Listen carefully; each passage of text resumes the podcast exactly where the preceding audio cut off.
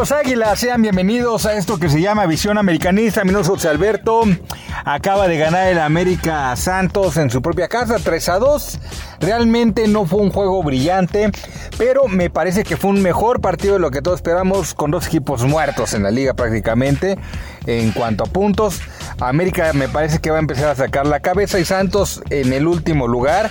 Y le viene un calendario que mamita querida, yo creo que Caiciña se va a llevar unos buenos palos en su regreso al fútbol mexicano. Pero hablemos del América, que es el que importa. A ver, señores.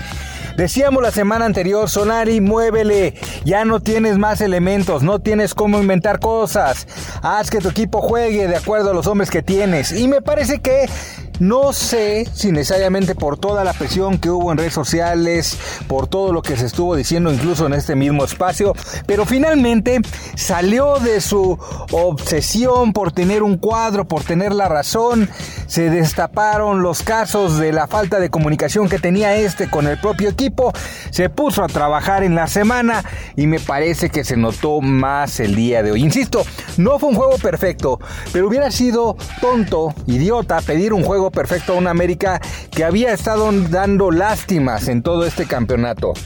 Había jugadores que habían por ahí mantenido su nivel, una sorpresa muy importante con Cendejas. Por ahí Fidalgo queriéndose mostrar más, pero hasta ahí no había gran cosa que destacar del América más que Memo Ochoa sacando de repente partidos y fallando también en algunos. En fin, no había como una nota alta de este América. El debut de Diego Valdés pues fue evidentemente poco afortunado. En fin, parecía la catástrofe apenas hace una semana. Y de repente pues ahora América reencuentra el triunfo. Un triunfo que, insisto, no fue perfecto, no fue muy bien jugado, pero me parece, como titulo este espacio, que el América ya encontró su once titular volvamos a repetir lo mismo. Con Solari no esperen un fútbol espectacular. No es un estudioso del fútbol. No es Mario Carrillo, que me parece que ha sido el mejor América que hemos visto desde hace mucho tiempo. No. Pero esperen un cuate que trae un fútbol pragmático que aprendió allá en el Real Madrid, en donde insisto, vean cómo juega el Real Madrid pues realmente es muy pragmático, un equipo que se basa mucho en su cuestión individual y que entonces es como logra sacar los partidos. Así es el Real Madrid. Y eso es lo que trae Solari, no trae más. Pero dentro de toda la obsesión por ser pragmático, ya se la habían adivinado todos los equipos puede sorprender un campeonato, puede sorprender dos, pero para el tercero ya van a saber perfectamente cómo juegas. Y entonces había que hacer movimientos, lo decíamos la semana anterior, y afortunadamente por presión de redes sociales, por convicción propia, por lo que ustedes quieran, Solari lo hizo. Estuvo trabajando ya en la semana con esa posición de dos delanteros. Yo destacaba que teniendo pues delanteros que no tienen mucho gol, necesitabas meterle peligro a los equipos rivales metiéndole dos eh, jugadores dentro del área para que sintieran presión, porque si les pones un delantero de medio pelo nada más solito, pues juegan muy cómodos los equipos. Así sucedió el día de hoy. Estuvo ensayando en esa posición con eh, este Martínez y con Henry Martin, que me parece, insisto, de acuerdo a lo que tenemos de delanteros centros, lo menos peor. Y entonces no estaba mal pero estábamos dejando por ahí un hueco en la media cancha porque finalmente Diego Valdés no es un armador, insisto, aunque trae el 10, él no es un armador, no reparte el balón, es muy bueno llegando de atrás, así lo hacía con Santos, por eso incluso metía goles. Y como un segundo 9 atrasado o al, ladito me parece que funciona más que como una persona que le vas a dejar la responsabilidad de armar, de mandar pases o de centrar o hacer jugar a los compañeros sí empuja hacia adelante, pero no es esa su responsabilidad. Y me parece que lo detectó bien Solari y entonces resolvió el tema de los dos delanteros. Eh, pegaditos, cercanos, eh, lleno a la portería, poniendo a Diego Valdés y a Henry Martin en lugar de Jackson, este señor Martínez, de Roger Martínez. Y entonces, ¿qué hizo? Recobrar la memoria de lo que había hecho y pones a un caballito de batalla que es Mauro Laines de un lado y que te va a recorrer y para que del otro lado este Salvador Reyes te haga lo mismo, que sea un poco mala llegada. ¿Y qué es lo que vas a hacer cuando no tienes una gran defensa central? No tenías un compañero de Jordan Silva. Afortunadamente llegó Meré, que no solamente lo complementa en otro estilo de juego, lo complementa con que este es español, trae carácter y empieza a dar gritos. Incluso en la semana dijo una declaración que me parece muy afortunada cuando estás hablando del América. Yo vengo a ser líder dentro del terreno de juego en esta misma temporada. ¿Quién se atrevería a hacer eso? Solamente locos como Edson Álvarez, que en algún momento así lo hizo. Y me parece que esa es la actitud que debe de tener para triunfar en el América. Punto, se acabó. Después, como resulte, bueno. Acuérdense que nosotros los americanos tenemos que ser habladores, pero después lo tenemos que sostener, que esa es la parte difícil. Y esa es la parte que tendrá que aportar el español. Entonces, antes, cuando salía Jordan Silva alguna cobertura, te quedaba atrás Mamita Querida o Aguilera en su momento cuando estaba, o te quedaba Cázares, o te quedaba Bruno Valdés. Terrible, terrible. Hoy Bruno Valdés, eh, perdón que haga un asterisco rápido en esto que estoy diciendo de la defensa. Hoy Bruno Valdés me parece que nos recordó por qué todavía sigue en el América. A ver, no es un jugador que yo diría te da confianza. No es un jugador que no nos haya tirado finales en otras ocasiones. Pero es un jugador que siente la camiseta, que siente orgullo y que te va a poner algo más que simple y sencillamente defender. Hoy me parece que el autogol es un accidente. Digo, su mal perfil influye en el accidente, pero no es atribuible a una falta de reacción, ni mucho menos. Me parece que es más un mal perfil. Pero después se recupera y después le dan el balón para el penal y le tira con huevos. Como se debe tirar un penal y como hace mucho que no vemos que se tire un penal en el América. Bien, bien Bruno Valdés, ya después se lesionó, era natural. Después de un parón desde octubre me parece que no juega, pues termina eh, saliendo ya resentido, pero me parece que cumplió con su papel.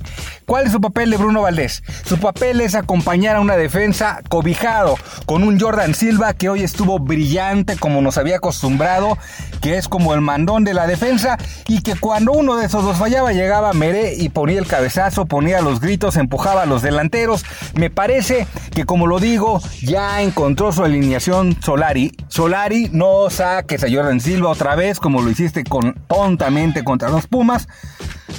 Ya tienes a Meré, ya no lo sueltes, por más que se recupere cada vez que, vamos, le deseamos una pronta recuperación pero por más que se recupere, ya no, ya no lo pongas a él acompañando a Jordan Silva, que sean esos dos, que sea esa defensa de cinco como la plasmaste hoy, y ya después puedes poner a Cázares, después puedes poner a Bruno Valdés. Me parece que no hay mucha diferencia entre ellos. Hay distintas cosas que te aportan. Me parece que Cázares pierde menos la marca que Bruno Valdés, es un poco más rápido. Y en el caso de Bruno Valdés, pues te, brinda ese orgullo que decimos. Pero ya no les dejas a ellos la responsabilidad de ser los defensas centrales.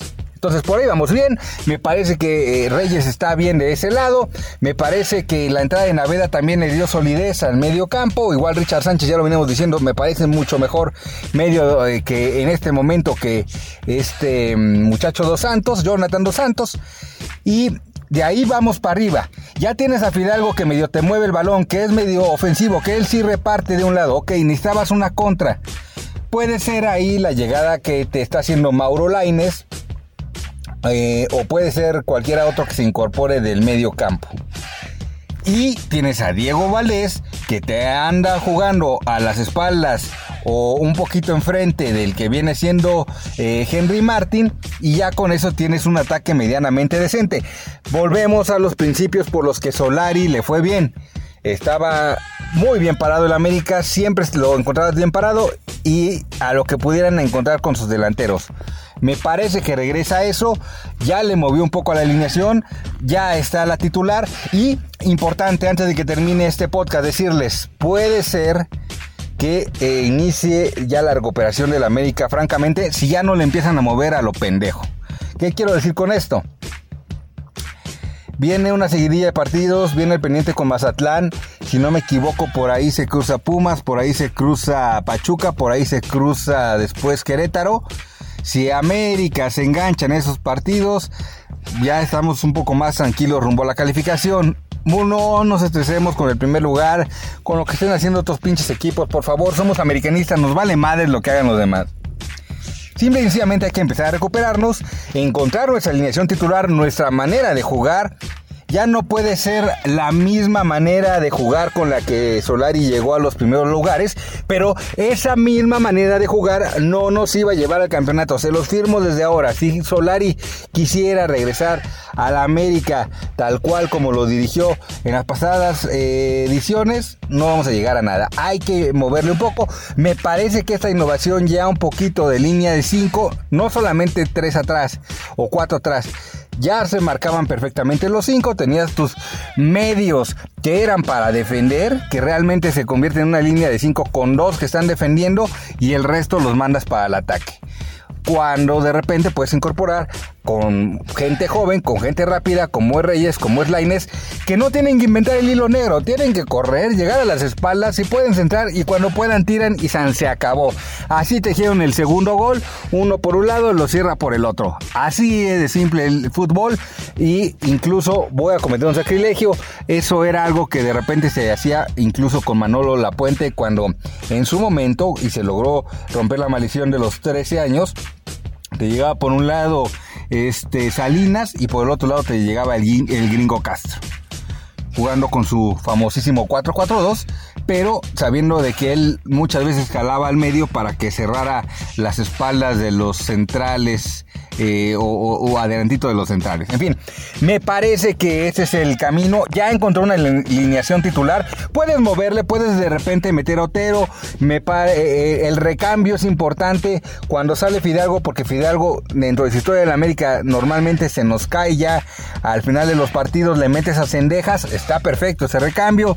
Cuando en este caso no cambió a Henry porque se lesionó finalmente Valdés, pero si cambias a Henry por Viñas de repente, no está nada mal. Este le metes a, alguien más a la media, si de repente se te cansa Naveda, se te cansa Richard Sánchez, metes a Jonathan, en fin, posiciones coherentes de acuerdo a lo que tienes, con recambios para los momentos en los que se te canse el caballo o se te empiecen a lesionar o de repente se metan en líos de tarjetas y ya es una coherencia con el que la América puede salir. ¿Qué quiero decir con esto? de repente escuché eh, gente en el Twitter que decían, ay, es que eh, no, no, no veo por qué bajarme del barco. A ver, el que se baje del barco no es americanista y se vaya a la verga, no nos interesa. Punto. Eh, en ese espacio nunca vamos a proponer bajarnos del barco. No, no vayan a las A ver, a ver. Nunca vamos a andar con esas pinches joterías. ¿Por qué? Les voy a explicar por qué. Porque más allá de lo que hagan los hombres, más allá de lo que haga Baños, y no, y ustedes saben que no es santo de mi adoración, por mí ya debería estar fuera en un acto de seriedad por parte de descarga. Eh, el boleto de Solari ya me parece que debe ser su último torneo, a menos que consiga un campeonato. Pero más allá de lo que suceda con ellos, el América es el América. Y aunque juguemos con gente de fuerzas básicas y no lleguen los super refuerzos, el América es el América y vale madres. Aún así se le va a exigir. Y no importa que de repente no tengamos los grandes jugadores, semana a semana yo voy a querer que mi equipo gane. Punto, se acabó me parece estúpido tener que aclarar eso, pero eh, entiendo que en redes sociales había mucha confusión entre ser crítico con el América bajarse del barco. A ver, no, no, no, no. Lo a criticarlo lo vamos a hacer siempre, porque siempre queremos mejorar y siempre queremos ganar y queremos golear. Esa es nuestra pinche aspiración. Después de que suceda es otra cosa. Pero esa es nuestra postura inicial. Bajarse del barco, puta, ni que fuéramos qué. Esa es una pinche jotería que no va a suceder nunca. Muchas gracias por escucharme. Esto fue Visión Americanista, América contra la Liga MX. Bye, cuídense. Se viene el AME, se viene el AME, ¿eh?